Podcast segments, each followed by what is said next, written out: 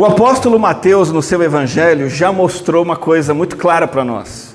Estudando essa série de mensagens, vimos que Mateus apresenta Jesus atendendo às mais altas exigências do Messias.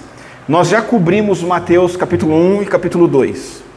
Nesses dois capítulos do evangelho, Mateus falou sobre Jesus como aquele que tem uma ascendência real. Ele é descendente dos reis legítimos de Israel. Ele nasceu de uma virgem. Ele foi adorado pelos magos. E ele é o cumprimento de profecias do Antigo Testamento. Sabe o que Mateus faz agora? Chegando no capítulo 3, você pode abrir a sua Bíblia, no Evangelho de Mateus, capítulo 3, nós vamos ler dos versos 1 a 4.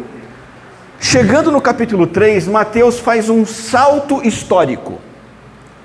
Ele pula 30 anos da história e da vida de Jesus.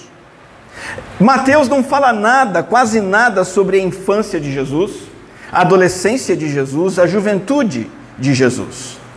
E aqui no capítulo 3, ele chega já falando do assunto de Jesus sendo preparado para a sua obra, para cumprir sua missão, seu ministério público.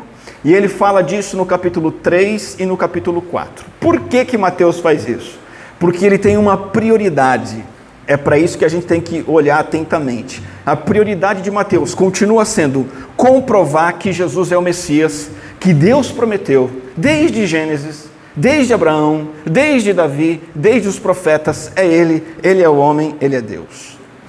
Parte dessa prova de que o Jesus de Nazaré é o Messias é o fato dele ser anunciado ao povo por um arauto, um profeta que Deus determinou. E o nome desse profeta aparece no capítulo 3. E eu quero ler com você Evangelho de Mateus, o capítulo 3. Essa é a palavra de Deus para nós essa noite. Versos 1 a 4, acompanhe na sua Bíblia, se você tiver aí, diz assim, Mateus 3:1, naqueles dias apareceu João Batista, pregando no deserto da Judeia. Ele dizia, arrependam-se, porque está próximo o Reino dos Céus. Pois é a João que se refere o que foi dito por meio do profeta Isaías, voz do que clama no deserto, preparem o caminho do Senhor, endireitem as suas veredas. Versículo 4. João usava uma roupa feita de pelos de camelo e um cinto de couro. Seu alimento eram gafanhotos e mel silvestre. Essa é a voz que está clamando no deserto. Este João é aquele sobre quem o Antigo Testamento anunciou. Ele está dizendo, o Messias verdadeiro, o Salvador, chegou. E isso prova que Jesus era o Messias. A palavra de Deus nos diz que a tarefa de João era pregar. Naqueles dias, versículo 1, apareceu João Batista pregando. A palavra pregar significa proclamar como um arauto oficial, de forma solene. Aquele camarada que sobe num local, se apresenta num palco, ou faz uma transmissão oficial na rede de TV, ou no YouTube, que seja, e anuncia algo oficial, que todo mundo tem que escutar, entender e seguir. Essa é a tarefa de pregar, e João Batista vai fazer isso com autoridade, porque o que ele está dizendo é algo que tem que ser ouvido e obedecido.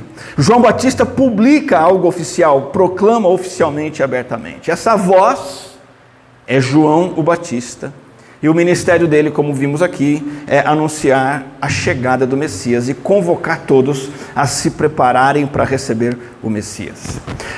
Eu quero olhar para esses 4 versículos hoje e os versículos seguintes no próximo domingo e tirar lições preciosas para a minha vida e para a sua vida. Em que sentido? No sentido de que essa voz que clama no deserto é um modelo para nós hoje, para o nosso aprendizado. E eu quero que você veja comigo como é essa voz que clama no deserto. Como que ela brada? O que ela pronuncia? De que forma ela chega? E antes de vermos isso, atente para um fato. Mateus começa o versículo 1 dizendo o seguinte, naqueles dias. Mateus faz questão de dizer que naquela época, e cita a época que essa voz apareceu. Que época era aquela? Um momento de deserto. Não só o local onde João estava, mas as circunstâncias todas eram circunstâncias áridas. Circunstâncias de deserto. E João entra em cena. E o que eu quero dizer por deserto é que o mundo na época vivia o caos político, econômico, social e espiritual. Naqueles dias, Mateus está se referindo a dias em que os governantes, como Herodes, que nós vimos 30 anos antes, e os seus sucessores também eram homens violentos, imorais e corruptos. Os governantes da época de João Batista não se importavam com o bem-estar do povo, e o povo padecia. Naqueles dias se refere também a uma época de um cenário religioso desolador. Por exemplo, os sacerdotes oficiais do povo de Israel, dos judeus, estavam totalmente corrompidos pela politicagem. Estavam aliançados com os governantes, com Roma. Vários dos sacerdotes pertenciam ao partido político mesmo, partido político religioso dos saduceus, formando uma elite religiosa ligada ao poder que só se interessava em dinheiro e em comandar. E não interessava o estado do povo, o estado espiritual do povo, o estado material do povo, se o povo tinha leite ou não, se o povo estava conseguindo pagar as contas ou não, isso não importava. O templo de Deus, nós sabemos pelos relatos, tinha se tornado um antro de ladrões. Depois esse templo foi destruído no ano 70, mas até então o templo era tomado por ladrões que só queriam ganhar dinheiro às custas da fé do povo. E ali no templo, aos arredores do templo, se juntavam homens vendendo tudo quanto é coisa que o povo precisava. Animais para sacrifício e todo tipo de outras coisas, apenas querendo ganhar dinheiro. Era para ser uma casa de oração, se tornou uma casa de comércio. Esses homens religiosos distorciam as escrituras e só se preocupavam em se manter no poder com seus status e seus benefícios, colaborando com o Império Romano. Havia um partido político além dos saduceus chamado dos fariseus. Os fariseus pegaram a religião de Israel e tomaram para si, como maneira deles se destacarem. Eu sou religioso, eu sou fariseu, eu sei das coisas, vocês têm que me seguir e me pagar. Esse era o cenário de deserto, um cenário de deserto político, religioso, mas também um cenário de silêncio profético absoluto. Você sabe, depois que Malaquias encerra suas mensagens, durante 400 anos, Deus não fala mais nada através de profeta algum. Não havia essa mensagem da parte de Deus mais. Não tiveram mais nenhum rei que trouxesse um reinado pujante. E eles caíram numa estagnação espiritual e religiosa. Eles tinham tudo, mas não tinham nada. Eles tinham um templo, eles tinham rituais, eles tinham sacrifício, eles tinham festas, mas não tinham a voz de Deus. A voz de Deus não era ouvida. Não tinha profeta falando. E o povo sequer queria que Deus falasse. Esse é o tempo de deserto. Estavam entregues aos seus próprios interesses, vivendo nas suas imoralidades, na sua corrupção. E é nesse momento que João aparece como exemplo para nós. E é nesse momento que a palavra de Deus chega a João como ela chega para nós. Para que João fosse uma voz que clama no deserto. E para que você e eu também sejamos vozes que clamam no deserto.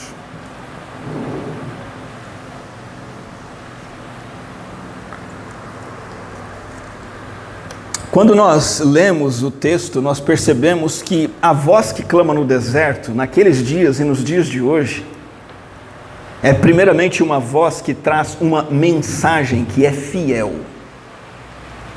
A primeira lição desse texto é essa. Você e eu temos que ser vozes que clamam no deserto dos nossos dias. Para que sejamos vozes que clamam no deserto dos nossos dias, a sua mensagem para o mundo, a minha mensagem para o mundo, precisa ser uma mensagem fiel. No versículo 2, a mensagem que João trazia era qual? Arrependam-se, porque está próximo o reino dos céus. Uma mensagem direta, contundente, um chamado a quê? Ao arrependimento. Veja, João não olha para o povo e diz assim, olha, mudem o comportamento de vocês exteriormente. Comecem a fazer coisas bonitinhas. Do tipo, nós dizemos hoje, ir para a igreja, colocar uma roupa arrumada, ir para a igreja de novo e fazer coisas certinhas de vez em quando e ser boa pessoa. Não, não é a isso que João chama, porque a mudança exterior não tem nada a ver com o arrependimento. Você já viu uma criança fazendo o que é certo na marra? Dá um exemplo, a criança comendo abobrinha, não é porque ela quer, é porque a mãe obrigou, e tem mãe que bota até a varinha ali na frente, né, para a criança se inspirar, né? Ela olha, isso é um absurdo, né? Você não pode ameaçar a criança, isso é terrorismo, não é criação de filhos, né? Mas a criança está lá, a abobrinha na frente dela e a varinha do lado, ou o chinelo, né? É isso que muitas vezes nós achamos que é arrependimento, é você fazer as coisas por pressão. Não, arrependimento não é isso. Arrependimento também não é uma mudança em coisas seletivas. Isso eu começo a fazer certinho, bonitinho, e geralmente as coisas mais fáceis, né? E todo o outro lado da minha vida continua do meu jeito, obscurecido, não tem nada a ver com Deus. Isso não é arrependimento. Agora, arrependimento não é também ficar triste e sentir remorso pelo pecado e ficar se lamentando. Ah, poxa, eu estou errado, eu faço tanta coisa errada, e ficar se lamentando. Isso não é arrependimento. Quando João aparece no deserto e diz arrependam-se, ele está dizendo o seguinte, mudem de mentalidade, metanoia. João aparece dizendo para o povo o seguinte, vocês não estão enxergando que o pecado é grave, enxerguem o pecado, sintam o pecado à maneira de Deus. Deus odeia o pecado, e que esse entendimento do pecado, do jeito de Deus, produza também uma atitude de abandonar o pecado, mudar de vida e começar um novo estilo de vida. A mensagem fiel da voz que clama no deserto chama para uma virada radical, sair do caminho do pecado e começar a andar no caminho da justiça. Entenda que João anuncia isso aqui a todos, sem distinção. Quando João anuncia essa mensagem, ele faz essa mensagem para todos, porque o arrependimento é uma exigência universal, inclusive para você. Eu não sei se você já se arrependeu da maneira como João chama ao arrependimento, mas a voz que clama no deserto é uma voz que chama ao arrependimento para todos. O arrependimento é para o drogado, o viciado em cerveja e vinho e pinga? É. O arrependimento é para um bandido? É. É para um promíscuo, um estuprador, um adúltero? É. Mas o arrependimento também é para religiosos, cidadãos de bem, trabalhadores, que contam mentira, que pensam o que não devem, que falam coisas impróprias para os seus familiares, que não pagam o que deviam pagar aos outros. O arrependimento é um chamado universal. Na Bíblia, o assassinato, por exemplo, e a reclamação têm exatamente o mesmo nome. Sabe como eles se chamam? Pecado. Se você matar alguém, ou se você reclamar da comida, você pecou. E João aparece para todos então e diz, olha, todos vocês, arrependam-se. Irmão, irmã, essa é a mensagem da voz que clama no deserto. É para isso que nós temos que convocar as pessoas, uma vez que nós mesmos aceitamos esse chamado e nos arrependemos dos nossos pecados. E é o arrependimento que traz consigo o perdão de Deus, a salvação. É o arrependimento que nos traz para o caminho da conversão e para um novo modo de vida. Enxergar o pecado como pecado, odiar o pecado como Deus odeia e dizer: Senhor, eu preciso odiar este pecado, porque o Senhor odeia este pecado e eu decido abandoná-lo. Pode ser o adultério, pode ser um vício, pode ser a mentira, pode ser a reclamação, pensamentos promíscuos, pecados que você comete sozinho, seja qual for o pecado. O chamado universal é para o arrependimento. Qual a razão pela qual João é a voz que clama no deserto e convoca o arrependimento? O texto nos apresenta o motivo. No versículo 2 ele continua dizendo: e essa é a mensagem fiel da voz que clama no deserto, arrependam-se, porque tem algo acontecendo. João diz: está próximo o reino dos céus. João se refere ao reino dos céus como a razão pela qual você e eu, e nós precisamos levar ao mundo a mensagem do arrependimento. Que razão é essa? Essa razão tem a ver com o reino dos céus. Reino dos céus não tem endereço, ok? Não é um país no mundo ali, Israel, Estados Unidos. Não tem terra prometida na geografia do mundo atual. Não tem um lugar no mapa. O reino de Deus também não é uma instituição humana, como muitas seitas alegam ser. Não, nós da Testemunha de Jeová, eles dizem isso. Nós somos o reino de Deus. A Igreja Católica diz que ela é a igreja oficial, uma instituição humana, se auto-intitulando a instituição divina. Não é. O reino dos céus não é uma denominação, uma instituição e um lugar. O reino de Deus é, preste atenção, o governo e a influência do Senhor sobre seus súditos. É isso. Isso é o reino de Deus. Ele acontece em todo lugar, ele está em todo lugar, ele envolve qualquer tipo de pessoa, ele não tem tamanho, não tem metragem. Não tem distância. O reino de Deus é quando o Senhor governa e influencia seus súditos. É quando Deus e sua vontade são uma força dinâmica que invade e opera transformações e faz com que os seus súditos sigam seus padrões. Esse é o reino que João anuncia e você e eu temos que anunciar. Essa é a voz que clama no deserto. E esse reino está próximo de João. É claro, Jesus estava chegando, ele seria batizado na sequência, apresentado como Messias, mas em certo sentido para nós hoje, Jesus já veio, esse reino está presente, mas ainda não. Num sentido pleno, está para ser cumprido. Esse reino do Messias, esse governo do Messias, que já acontece em todo aquele que diz: sim, Senhor, eu creio em Ti, o Senhor é o meu Salvador. É dessa maneira que você entra no reino. Você não paga uma passagem de avião para ir para o reino dos céus. Você não se filia à instituição religiosa correta para entrar no reino dos céus. Você entra no reino dos céus dizendo assim: Jesus Cristo, eu creio que o Senhor morreu pelos meus pecados, eu me arrependo, eu quero ser perdoado e me tornar teu filho e teu súdito. Pronto, você entrou no reino. Esse reino já existe. Milhares e milhares de pessoas têm feito isso. Mas esse reino ainda não se estabeleceu completamente. Já está manifestado espiritualmente. E um dia, o Senhor estabelecerá esse reino universalmente. E dele participarão somente aqueles que se converterem em tempo. Os não convertidos ficarão de fora e serão banidos. Mas veja então que a voz que clama no deserto tem essa mensagem correta que chama ao arrependimento, e o arrependimento então é necessário para você se qualificar para o reino. Para que eu entre no reino, eu tenho que me arrepender.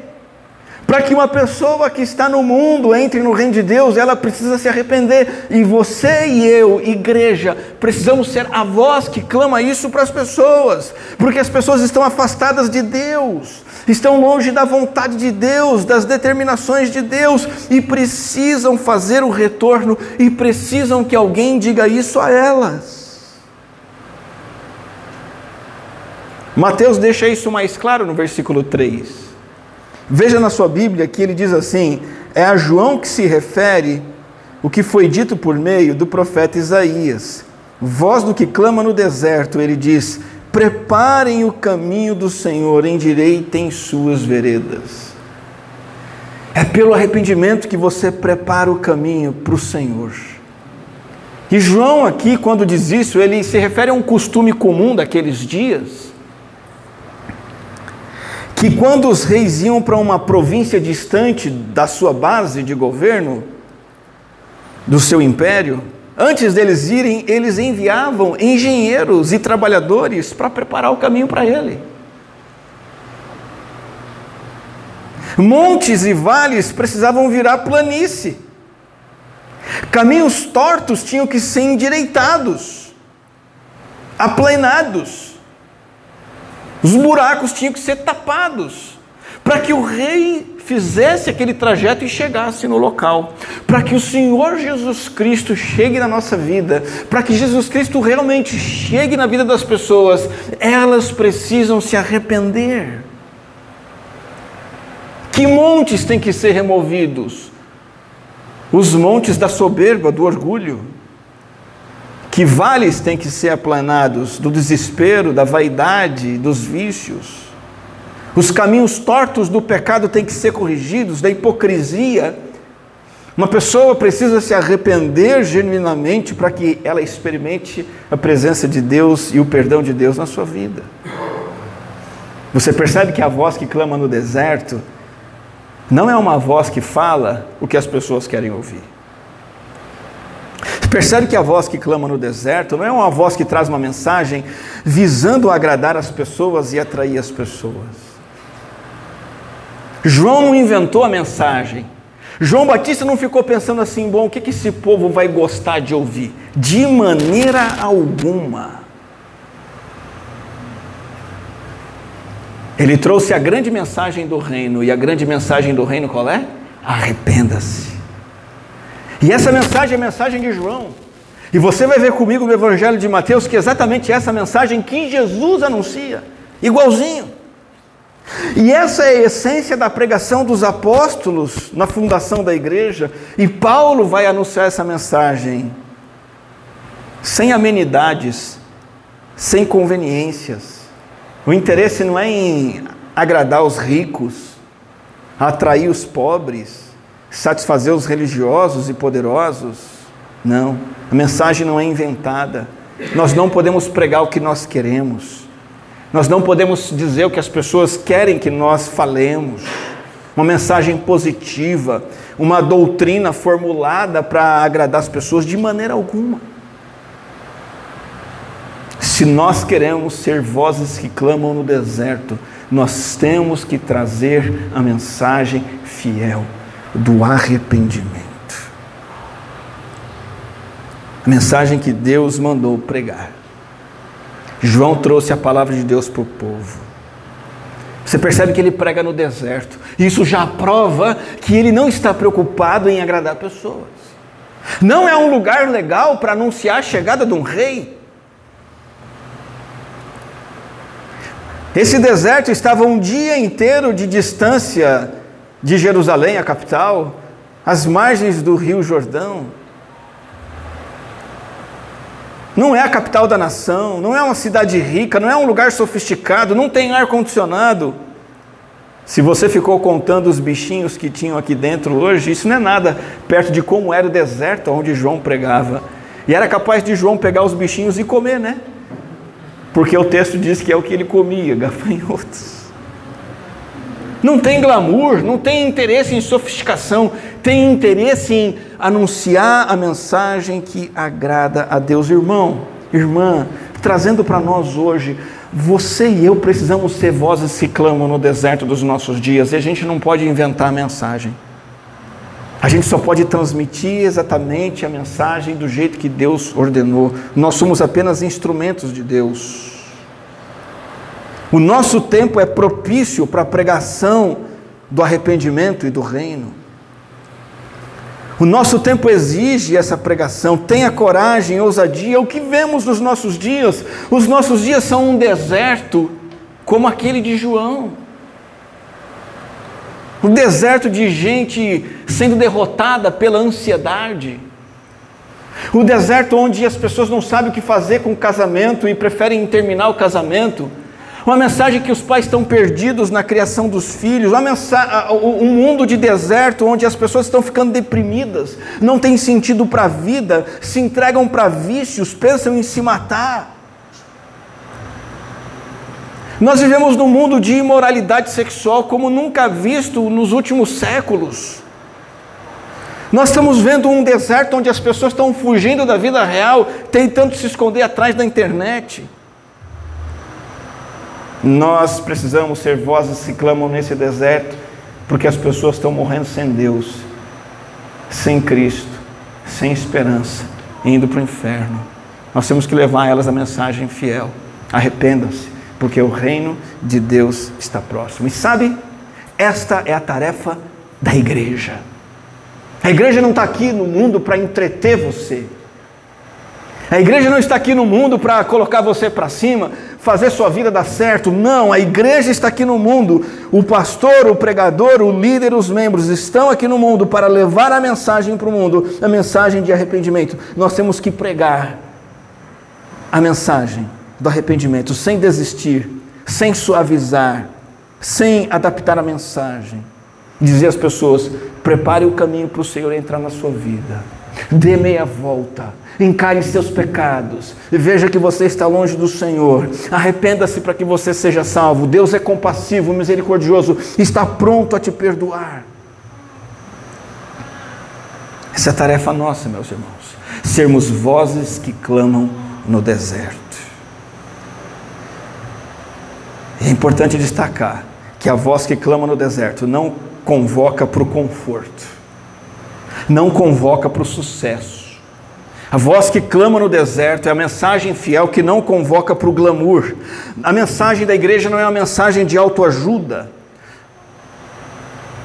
Você passa na porta de muitas igrejas hoje, o que você vê? A mensagem de que tem solução para os problemas dela. E não é essa mensagem que nós estamos pregando. Na verdade, a mensagem do reino é a mensagem da solução. A questão é que o problema é diferente. O problema que as igrejas querem resolver hoje é o problema do desemprego, o problema da depressão, é o problema da enfermidade. Mas o problema que tem solução e que a mensagem do reino traz a solução é o problema do pecado. E essa é a mensagem que nós devemos anunciar. A mensagem que diz para as pessoas: renuncie a si mesmo, desista de viver do seu jeito, confesse seus pecados, se humilhe diante do Senhor e comece a caminhar com o Senhor. A voz que clama no deserto, em primeiro lugar, é uma voz que tem uma mensagem fiel.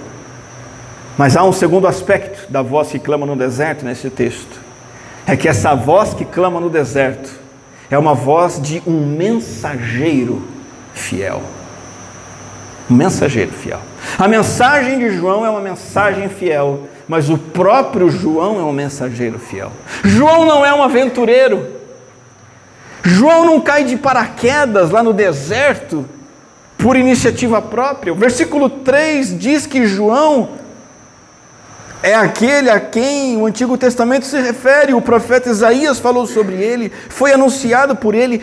Essa é a credencial, é isso que autentica a voz que clama no deserto, o fato de que Deus enviou esse mensageiro. Mateus não fala nada sobre João. Mateus não fala qual é a família de João. Mateus não fala a formação acadêmica de João, suas origens, seu cargo. Mateus se concentra no ministério de pregação de João, que preparou o caminho para o Messias, exatamente do jeito que o profeta Isaías anunciou. João só faz o seu serviço, ele pavimenta a estrada para o Messias, ele sai de cena. Esse é o chamado para você e para mim, irmão, irmã, igreja. Esse é o nosso chamado. Sermos mensageiros fiéis, com uma mensagem fiel, para que sejamos uma voz que clama no deserto. O Senhor quer que você explique para as pessoas a razão da sua esperança em Cristo. Deus quer que você explique para as pessoas por que é que você segue Cristo. Deus quer que você e eu sejamos luzes que brilham num mundo escuro. Deus quer que você e eu preguemos o Evangelho a toda criatura. E isso não é algo que a gente inventa. Isso não é um programa da igreja para a igreja crescer, estratégia de crescimento. Isso é chamado divino. A voz que clama no deserto é a voz de um mensageiro fiel que foi chamado por Deus, e Deus nos chamou também para anunciar a mesma mensagem que João anunciou. Tem algo mais aqui sobre esse mensageiro fiel no versículo 4. Esse mensageiro fiel não chama atenção para si, não quer conforto para si. O versículo diz que ele usa uma roupa feita de pelos de camelo, cinto de couro, o alimento dele é gafanhotos e mel silvestre. João quer luzes, espetáculo, aplauso? Não. João quer palco? Não. João quer ser promovido? Não. Ele ostenta riqueza, roupa de grife, beleza, performance? Não. Ele está preocupado que as pessoas olhem para ele e falem, uau, que profeta. Ele não está nem aí para isso. Ele não usa enfeites. Ele não é sofisticado. Ele não se importa com o que os outros pensam. Eles não se importam com comida sofisticada, com roupa de grife. Ele aparece de maneira humilde. E com isso ele mostra o quê? O que importa é a mensagem do Senhor e não o mensageiro. Quanto mais o mensageiro aparece, mais a mensagem fica escondida e ofuscada. Se você quer ser uma voz que clama do deserto, você precisa aprender a desaparecer. Assumir, a não chamar atenção. Esse é o perfil da voz que clama no deserto. João está num lugar estranho, ele está no deserto da Judéia, ele não está no templo, ele não está nas concorridas ruas de Jerusalém, ele está num lugar seco, inóspito, distante, um lugar cheio de montes e vales, pedras, areias escaldantes e talvez até animais perigosos. Um lugar estranho. João come comida estranha e se veste com roupa estranha. Roupas de pelo de camelo, come gafanhotos, mel silvestre. Ele é um homem simples. Ele é austero, ele negou a si mesmo. A comida dele é a comida que tinha no deserto. E ele se apropria daquilo, se alimenta daquilo. Ele não se importava com luxos. Ele não se importava em ficar nas rodas dos poderosos, frequentando banquetes requintados. Deixa eu dizer uma coisa. A vida daquele que faz a obra de Deus e anuncia a palavra de Deus, o caráter daquele que faz a obra de Deus e anuncia a palavra de Deus, precisa ser de renunciar a si mesmo. Agrada curtir o nosso lar? É gostoso? É. É da hora. Ainda mais se sua casa tem uma área com rede, uma piscininha, uma área gourmet, com a churrasqueira, um forno de pizza. Excelente. E ali você comer aquela comida que você gosta e beber aquilo que você gosta com sua família e seus amigos. É ótimo. E você ficar com aquelas pessoas que você curte, é bom. Com quem você tem afinidade, é excelente. Entretanto, tudo isso é ótimo. Não há nada de errado. Mas se você quer ser uma voz que clama no deserto, isso tudo precisa ficar em segundo plano. A partir do momento que você coloca essas coisas em primeiro lugar, você compromete a sua missão de ser voz que clama no deserto, porque o seu foco é outras coisas. Isso tudo é secundário. Se você e eu queremos ser vozes que clamam no deserto, a nossa atenção precisa ser as necessidades espirituais das pessoas, as necessidades de alimento das pessoas, de teto, as necessidades de remédio, as necessidades emocionais das pessoas. Que quanto mais a gente vive correndo atrás e cercado daquilo que nos agrada, menos a gente se preocupa com o que a gente tem que se preocupar.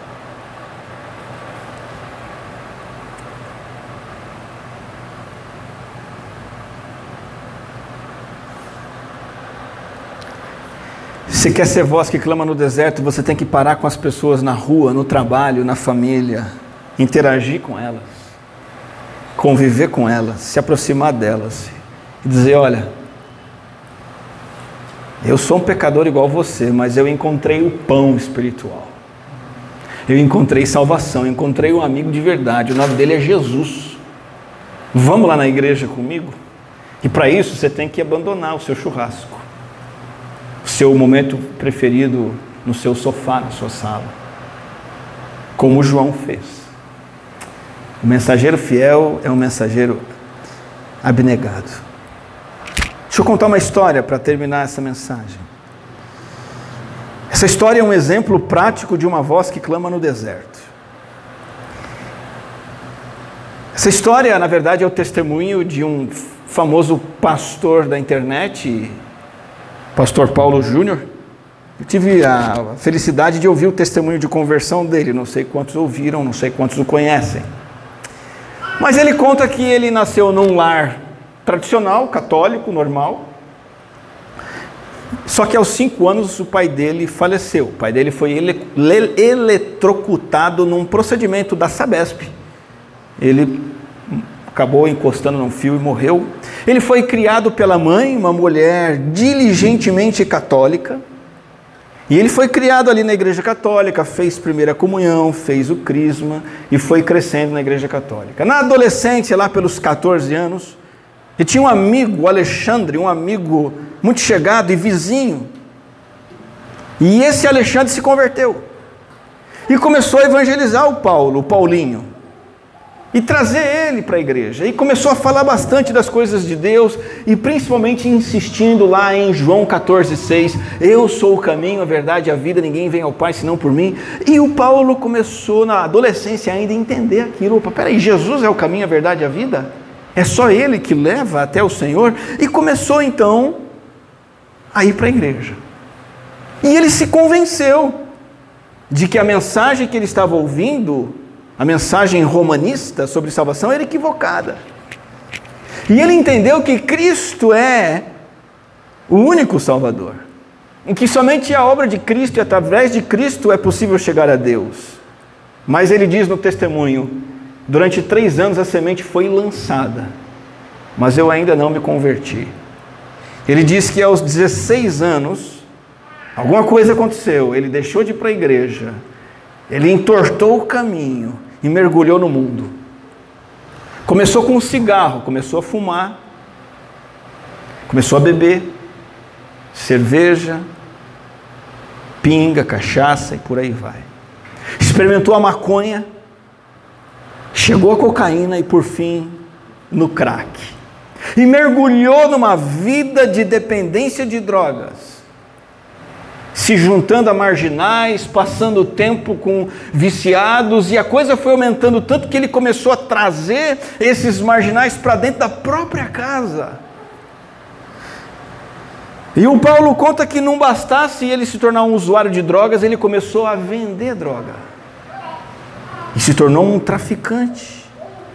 E ele diz que dezenas de vezes ele perdeu a conta, quase foi pego pela polícia transportando drogas. Ele conta no testemunho dele que uma vez ele estava de moto, passando por uma avenida muito movimentada, levando uma quantidade grande de drogas na mochila, e estava sendo feita uma blitz policial, parando todo mundo. E ele disse: agora eu vou entrar em cana. E ele sabia que o que ele tinha de droga na mochila era suficiente para ele ficar na cadeia por muitos e muitos anos. A vida dele ia acabar. Ele disse que ele foi andando de moto, se aproximando, preparando-se para parar a moto. Não tinha como correr para trás, para os lados. Para surpresa dele, os policiais não o viram. Não fizeram nenhum sinal para ele parar. Era como se ele não estivesse ali, e ele continuou reto, devagarinho, passou sem ser percebido. E ele entende que aquilo foi um ato de misericórdia de Deus. Depois de mais algum tempo, foi marcado um compromisso, uma festa, numa sexta-feira, para ir para uma balada, e naquela festa, naquela balada, encher a cara, fumar, usar drogas. E ele tinha pedido para uma irmã trazer dos Estados Unidos roupas importadas, moletom, tênis importados, e ele estava então com aquelas roupas descoladas de jovem, tênis bonito, moletom bonito, todo arrumado, todo preparado, e foi para a casa do amigo. E entrou na casa do amigo e o amigo não estava pronto, ele sentou no sofá da sala com aquelas roupas, esperando o amigo ficar pronto. E naquele momento ele parou e começou a pensar, e o amigo terminando de se vestir, e ele disse que do nada ele começou a sentir um incômodo, um calor do seu estado. E ele começou a olhar para si, olhar para aquelas roupas, olhar para aquele tênis, para a vida. E ele começou a querer se desfazer de tudo aquilo, começou a ficar com nojo de tudo aquilo. E começou a sentir o quanto tudo aquilo era inútil. E ele não foi para aquela festa naquela noite, para aquela balada. No dia seguinte, o que ele fez? Ele procurou quem? A voz que clamou no deserto para ele. Quem era? Alexandre. Aquele amigo adolescente. Anos e anos atrás, ele ligou para o amigo, foi na casa do amigo. O que o amigo fez com ele? O rejeitou, disse para ele: vai embora, cara, olha o que você fez com a sua vida, você não merece mais. Não, aquele amigo o abraçou, o acolheu, o levou para a igreja no culto, no sábado à noite. No dia seguinte ele foi ao culto com Alexandre, e nunca mais saiu da igreja. Estudou teologia, se tornou um pastor, hoje é um homem influente, tanto em sua cidade quanto na internet. E ele soube que o Alexandre, a voz que clama no deserto, nunca desistiu dele. O Alexandre orou por ele todos aqueles anos. Ele soube que o Alexandre jejuou por ele. E o Paulo conta que sempre que o Alexandre se encontrava com ele, mesmo vendo ele naquele estado de drogadição, de vida fútil, de crime, o amigo olhava para ele e dizia: cara, sai dessa vida, vem para a igreja comigo. E o Alexandre fez isso durante 11 anos. 11 anos depois, Paulo se converteu. E quando Paulo procurou, o Alexandre estava disponível. Irmão, irmã, igreja é isso. Essa é a voz que clama no deserto, que tem uma mensagem fiel, um mensageiro fiel, mensagem de arrependimento, a mensagem do reino. É o nosso chamado, e o nosso perfil tem que ser de esquecer de nós mesmos, renunciar a nós mesmos e nos preocuparmos com as pessoas que estão perdidas. Você está disposto a aceitar esse chamado de ser ou continuar sendo uma voz que clama no deserto? Leve a mensagem fiel, seja um mensageiro fiel. Vamos orar. Graças te damos, Senhor, pelo privilégio que temos de ter recebido a mensagem do reino em nossos corações. Um dia pudemos nos arrepender dos nossos pecados e cair aos pés de Jesus e receber salvação e começar esta nova vida. Mas agora, Senhor, cabe a nós sermos vozes que clamam para os nossos familiares, vizinhos, amigos, colegas de trabalho. Aceitamos o teu chamado, entendemos que é o nosso dever, que requer de nós autorrenúncia e proclamação fiel da mensagem do arrependimento e do reino, do governo do Senhor, sabendo que os resultados são todos do Senhor, e o Senhor realizará a tua obra através de nós. É a nossa oração em nome de Jesus. Amém.